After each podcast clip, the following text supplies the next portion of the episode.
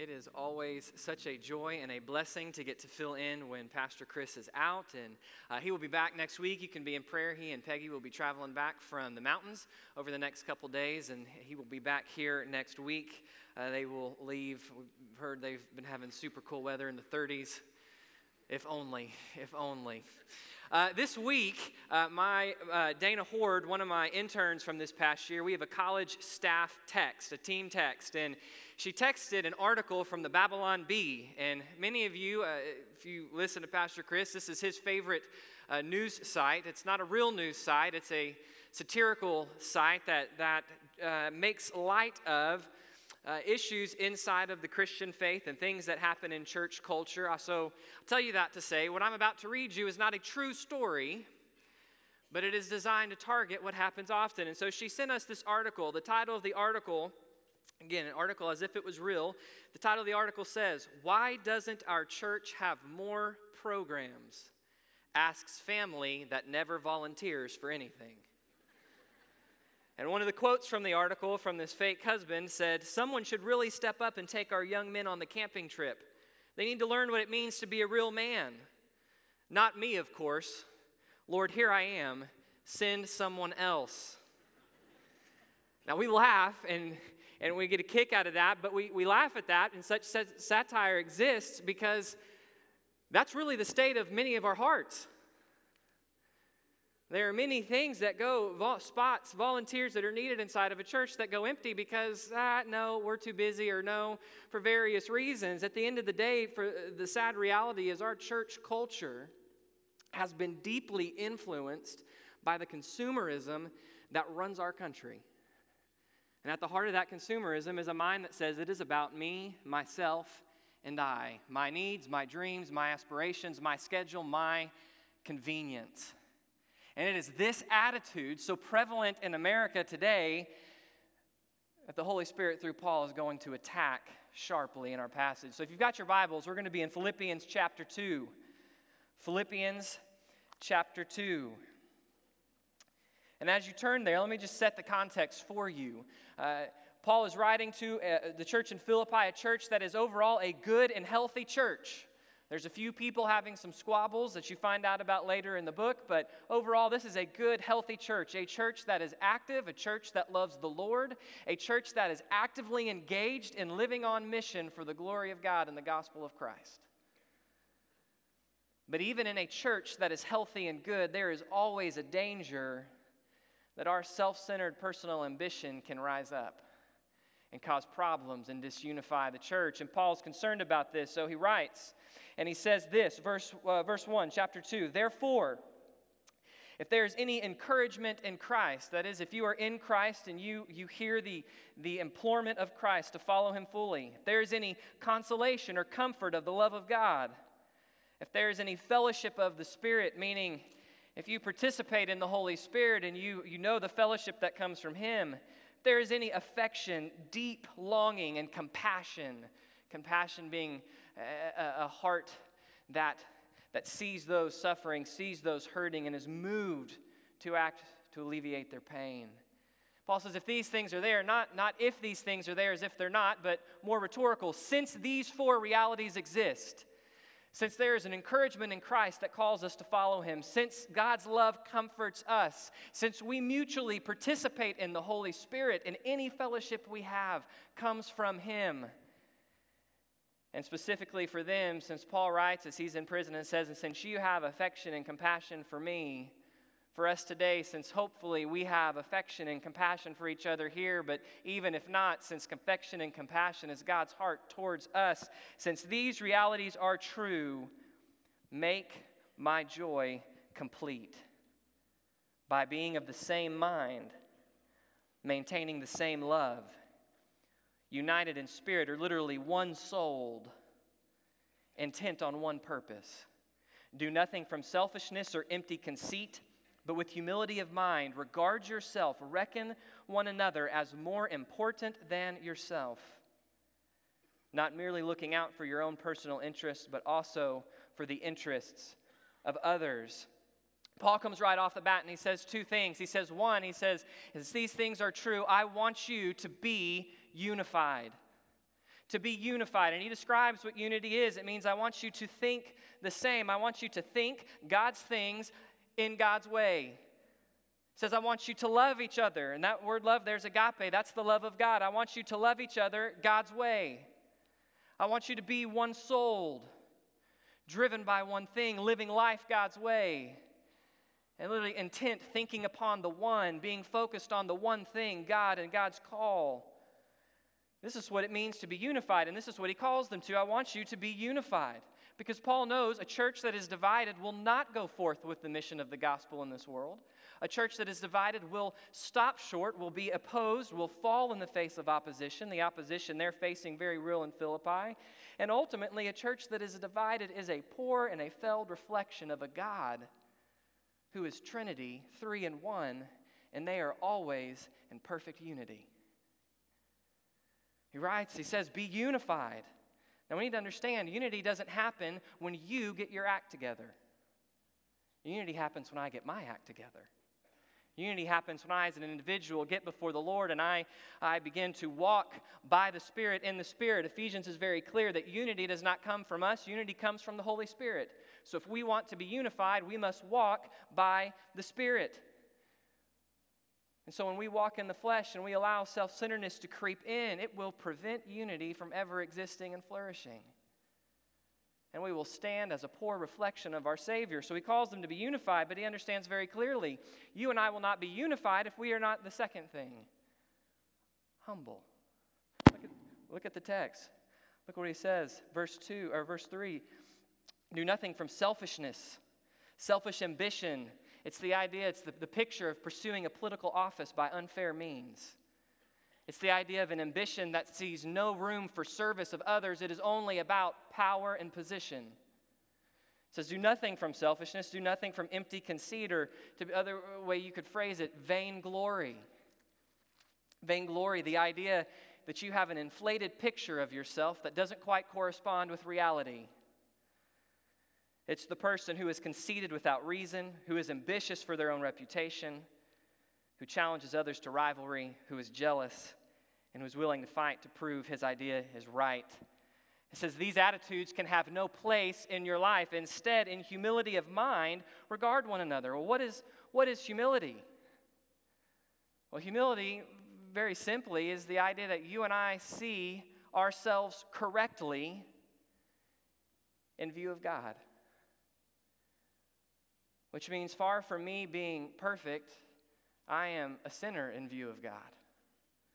Far from the world revolving around me, the world actually revolves around God. At the same time, far from being nothing, I am of supreme value to God, for He sent His Son.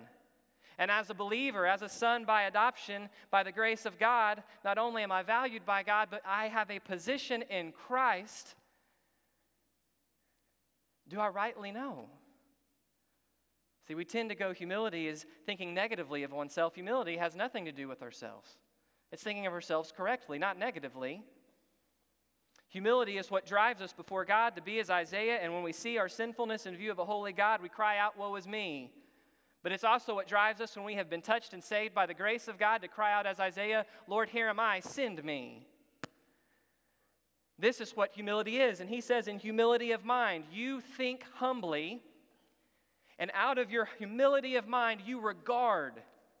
You regard, and this is an interesting word because the picture of this word is for you and I to lead our thoughts somewhere. Not to fill our way into thinking something, but I am to actively lead my thoughts to a certain place. And where am I supposed to? So, in humility of mind, being humble, I am to lead my thoughts where I regard others and the language of the text is not just as kind of more important, but as far surpassing in value than myself. Which drives what he says. We don't look out merely for our own interests, but for those of others. Do we value others in this way? Do we value each other in this room in this way? Do we live when we go out into the world, out into the mission field? Do we live valuing other people as greater than ourselves? This is Paul's command to be humble, to be unified, but unity won't happen if we're not humble. And he comes right off the bat and lays it out. Well, how do we how do we live this out? How do we do this? Very simply, one, you and I have to know Christ. You cannot be humble if you do not know Jesus Christ.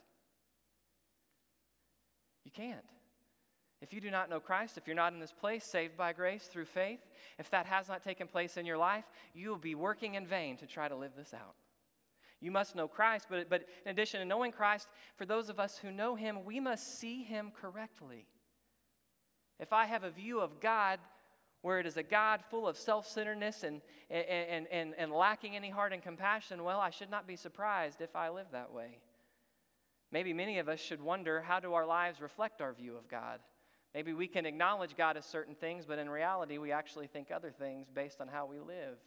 Not only that, but my view of, is my view of Christ correct? Is my view of who I am in Christ correct? Chris has talked as we've walked through Ephesians about our position in Christ. You and I, by our, our own flesh and ability, cannot walk humbly.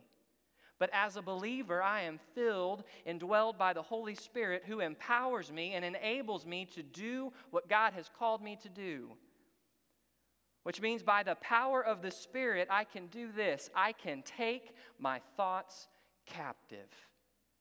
By the power of the Holy Spirit, I can take my thoughts and lead them to a place where I declare to my thoughts, it is not about me, and everyone else in this room is of surpassing value. I can take my thoughts to this place. I think often we miss this. We think and we look for, well, I need to feel humble. This is what drove me one time to tell my dad back in high school. I said, Dad, I really, I am praying for humility. And I was shocked when dad looked back at me and, uh, without missing a beat, said, Don't pray that, that's unbiblical. I said, It's unbiblical to pray for humility? He said, Yes, go find somewhere in Scripture you're taught to pray for humility. Said, You're never told to pray for your humility, you're told to humble yourself. Because often I think we think humility is a feeling. God is not concerned here that we get to a place where we feel humble. He is concerned here that we get to a place where we think humble. Because what we think will ultimately determine what we feel. There are going to be time people annoy you or annoy me. There to be people who we don't quite jive with, and my emotions may not be there, but I can lead my thoughts to value them as greater than myself because I know who I am in front of Christ, which means I know who God is. We see this all the place, all over the place today. This comes out in many ways. Do we view the people that we work with as working for us to better our career? Do we view our role as serving them? Do we view our teammates, students, on whatever your team you may be, are they there to advance your ambitions for winning, or are you there to serve them? We see this in a church setting as your life group. You're leading a life group. Your life group is growing, and then leadership comes and says, We would love to see your life group split up so we can see this continue to happen. And you say, No. Because how dare you split up my large life group? Or when the nursery says, we, we need you to step in and volunteer in the nursery, or it's your Sunday to work in the nursery, and, and I say, no, no, sorry, taking care of the little children is not as important as me getting what I want out of today. Fighting over praise style, I didn't like those songs today fighting over the sermon. I thought that sermon was terrible and it wasn't for me today. Missing the point that maybe it was for the person right next to you whom God absolutely picked up and breathed life into. It is not about you and I. Walking in unity and with God and walking in humility with each other will mean that church and people will likely inconveniently interrupt our scheduled plans, our dreams, and our aspirations. But the question is will we walk in humility? Now, it's an interesting passage because normally we would unpack a lot of truth and then come to the application, but here we are 10 minutes in and we've already unpacked the application. Why? Why does Paul put all this on the front? Why does he put all this on the front? Because look with me back at verse 5. Paul's going to summarize what he just says in this command have this attitude, think this way, choose to think this way in yourselves, which is also in Christ Jesus, who, although he, has, he existed in the form of God, did not regard equality with God a thing to be grasped, but emptied himself by taking the form of a slave. And being made in the likeness of man, being found in the appearance as a man, he humbled himself by becoming obedient to the point of death, death on a cross. The ultimate command, if you're a note taker and you want to know what is the point of the whole sermon today, it is to think like Christ. That is the command. It's a present tense, meaning it should dominate every moment of my life. It's in the active voice, meaning it's something I must choose. And I can choose because of the Holy Spirit within me. And it is an imperative because it is a command, not a suggestion. I am called to take up the mind of Christ. And what is the mind of Christ? Says that he existed in the form of God, meaning this that Jesus has always been God. There's never been a moment where Jesus has not existed because there's never been a moment when God has not existed. And there has never been a moment in his existence where Jesus has not been 100% fully God. He did not become God, he is not a created being by God. Jesus is God. It's what the text says. The word form meaning the outward expression of something that reflects accurately who someone really is. So, because Jesus really is God, he appears as God. So, Jesus, who has always existed as God, what does it say? He did not consider it a thing to be grasped. This interesting word that means to violently take something that is rightfully yours. It's used in this sense. Jesus did not come in his incarnation when he stepped down from heaven into this earth. He did not come down and see the fact that he is God as something to be lorded over us as mankind as something to be used for his personal pleasure and advantage, as something to be used for his power. Isn't it interesting? When you think about it for a second, Jesus never, when they come to arrest Jesus, and they say, Are you the one? And he says, I, and they all fall back. It's one of the only times you ever see people really scared in a group by Christ. The disciples have a few moments to be sure, but you don't see Jesus going, Everyone, I am God, cut it out. Jesus doesn't do that. He doesn't lord over. He comes, and, and specifically how it says he emptied himself. Well, what does it mean to empty himself? It doesn't mean that he ceased being God. Because the language actually there is, is, he emptied himself by doing something. What did he do? He did not use his divinity, but when he came and took on full humanity, he came in the form of a slave, of a servant. My Bible translates that word bondservant. It's literally the word, though, slave. A slave is someone who's owned by someone else, who has no rights or privileges to their own life. They exist to serve another. Now, we obviously associate that with horrible things that have come through our country, but here, do not miss what is saying about Christ. That God Himself, when He took on humanity, did not come and say, I am God he did not come and say, Well, I'm going to be born to the wealthiest, nicest family with the nicest house. He came and he was born to a carpenter who wasn't even in their home city. He was born, and we have a nice picture of a manger, this cute little stable with really nice, smiling cows that look like something from Sesame Street. He was born in what would have been a dugout cave with smelly animals. And he was laid in a, in a feeding trough, for there was no cradle. He was chased out of his home country, and uh, his parents left for fear of his life at King Herod.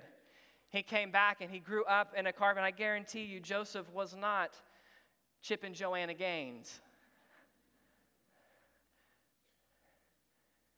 Jesus took on the form of a servant. What does Jesus say? He said, I, Son of Man did not come to be served, but to serve and to give his life as a ransom for many. He was found in the likeness of men, not meaning that he was not fully human, but, but it's an interesting little word to mean he was fully human. If he would hit his thumb with a hammer, his thumb would hurt. And no, he didn't. Then, when he would slice his skin from working in the shop, go, Well, I'm God, no one's looking, let me just rub that out. He has humanity just like you and I, but there's a distinct difference in that you and I are born into a broken humanity, and Christ was born with a perfect humanity that he never lost because he never sinned. So that's what that word means. That's why it says likeness, meaning he does have a real humanity, but it's slightly different than ours. Praise the Lord. Says he was found in appearance as a man. He humbled himself. There's that word, humble himself, to make oneself low. And I want you to just see, we need to all see, that is a choice. It's an active verb. Jesus chose to humble himself. And how did he humble himself? By being obedient to the point of death. And not just any death, death on a cross. I realize most, many in the room today may be familiar. This is simply the gospel message that God sent his son, that his son lived, he came lowly and lived a perfect life, that he went to the cross. And, and I realize that we know this, but can we just for a moment pause, if you're familiar, and just pause and catch that? We cannot fathom the glory of God. And Jesus stepped down out of that glory to the lowest of places. He lived a life for the sole purpose of the cross. All of American life, all of the Western world today is fighting to find a way to cheat death, to prolong death. Yet God Himself came he chose not the easiest path, the convenient path, the wealthy path. He chose a hard path, a path of service, a low path. He chose that because that is a reflection of his humble heart. And he came for the purpose to die. This is what Cicero, a Roman philosopher, you know, Roman citizens could not be crucified. This is what he, this is a Roman describing crucifixion. It is a most cruel and disgusting punishment. It is the worst extreme of tortures inflicted upon slaves. To bind a Roman citizen is a crime. To flog him is an abomination. To slay him is almost an act of murder. To crucify him is what? There is no fitting word that can possibly describe so horrible a deed. It is why, if you and I were living in first century Philippi, for us to utter the word cross, to make the statement that Jesus was obedient to the point of death, death on a cross. You didn't say cross in first century society because it was an obscenity, it was so vile. And this is the death that Christ willed himself to go to. And scripture says, Scarcely will a man die for a righteous man. Maybe someone would dare to die for a good man, but God demonstrates his own love in this that while we were sinners, by nature children of wrath and enemies of God, Christ died for us.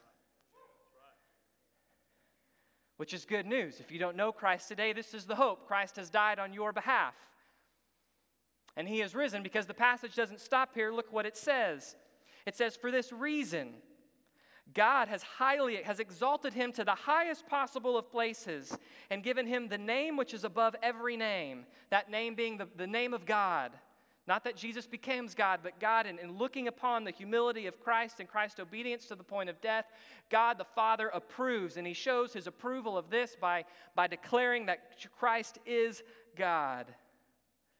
So that at the name of Jesus, we're looking to the future here. There's going to come a moment where Jesus' name will be called out and every knee will bow. Those who are in heaven, those on earth, and those under earth, meaning that all angels, demons, every man, woman, boy, and girl who's ever lived and ever will live will bow.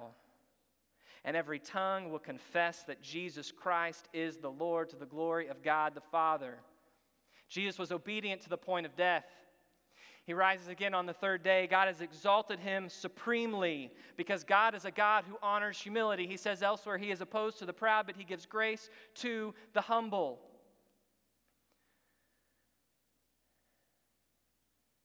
So, again, what does this mean for you and I? It means that for you and I to take any attitude that prizes my convenience and comfort and what I want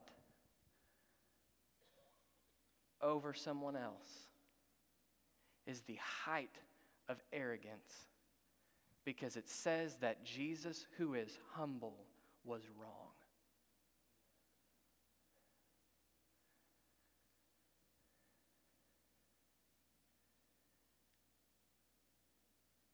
Context is not that we just live this way with each other, but this is from us in this room to going out into our workplaces, our school places, going out.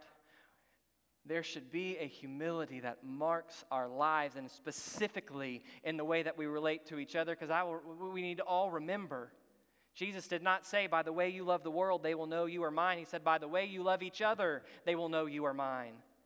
Yet, how often, how easy is it for me right now to pull up Twitter and find believers who believe the same doctrine, who would even dare to worship in the same churches, assaulting each other vehemently in the public square simply because they disagree on something secondary?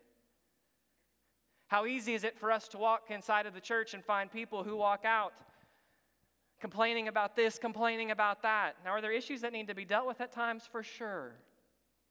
This is not dealing with real issues but with self centered ambition. Christ reveals God perfectly. He reveals a God who is humble. He reveals a God who exalts and honors and is glorified by humility. The call for you and I today is to walk in unity. We won't walk in unity if we don't walk in humility. So here's the question Are we more concerned with our own glory are we more concerned with the glory of God? Are we more concerned with the praise of men and the gratification of our own hearts? Or do we value more the praise of God and the gratification of His heart? I pray, as I have prepared this week, it has been my deepest prayer that we would be a people here at Central who lives this out well. Paul's writing a good church. We have been blessed here to be a good and healthy church. But let us not think for a second that we are above the personal ambition that can so easily infect the church and dishonor our Lord. Let's pray. Father, it, it is just,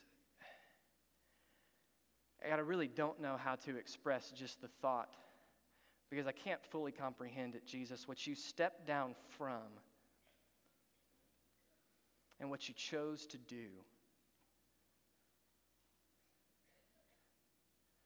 And Jesus, there's nothing you did that is not a perfect reflection of who you are. So I just pray today very clear that we would see who you are and what you've done clearly in this place. God, if there is any repentance that needs to take place, if there, whether that's before you, whether that's before other people, then Lord, may we repent. May we repent and recognize, Lord, that we're sorry for where we have been about ourselves. And Lord, we are coming to you to honor you. We are seeing ourselves rightly before you, and we are regarding others as more valuable. Lord, for those in this room, if there are any who do not know you, may they understand that this is your heart towards them. This is how you've acted towards them, and may they respond. Today is the day of salvation, Lord. May they hear your kind call, Holy Spirit, and may they respond. Lord, as we move into a time of invitation, as we depart from this place today, Father, find obedience in our hearts.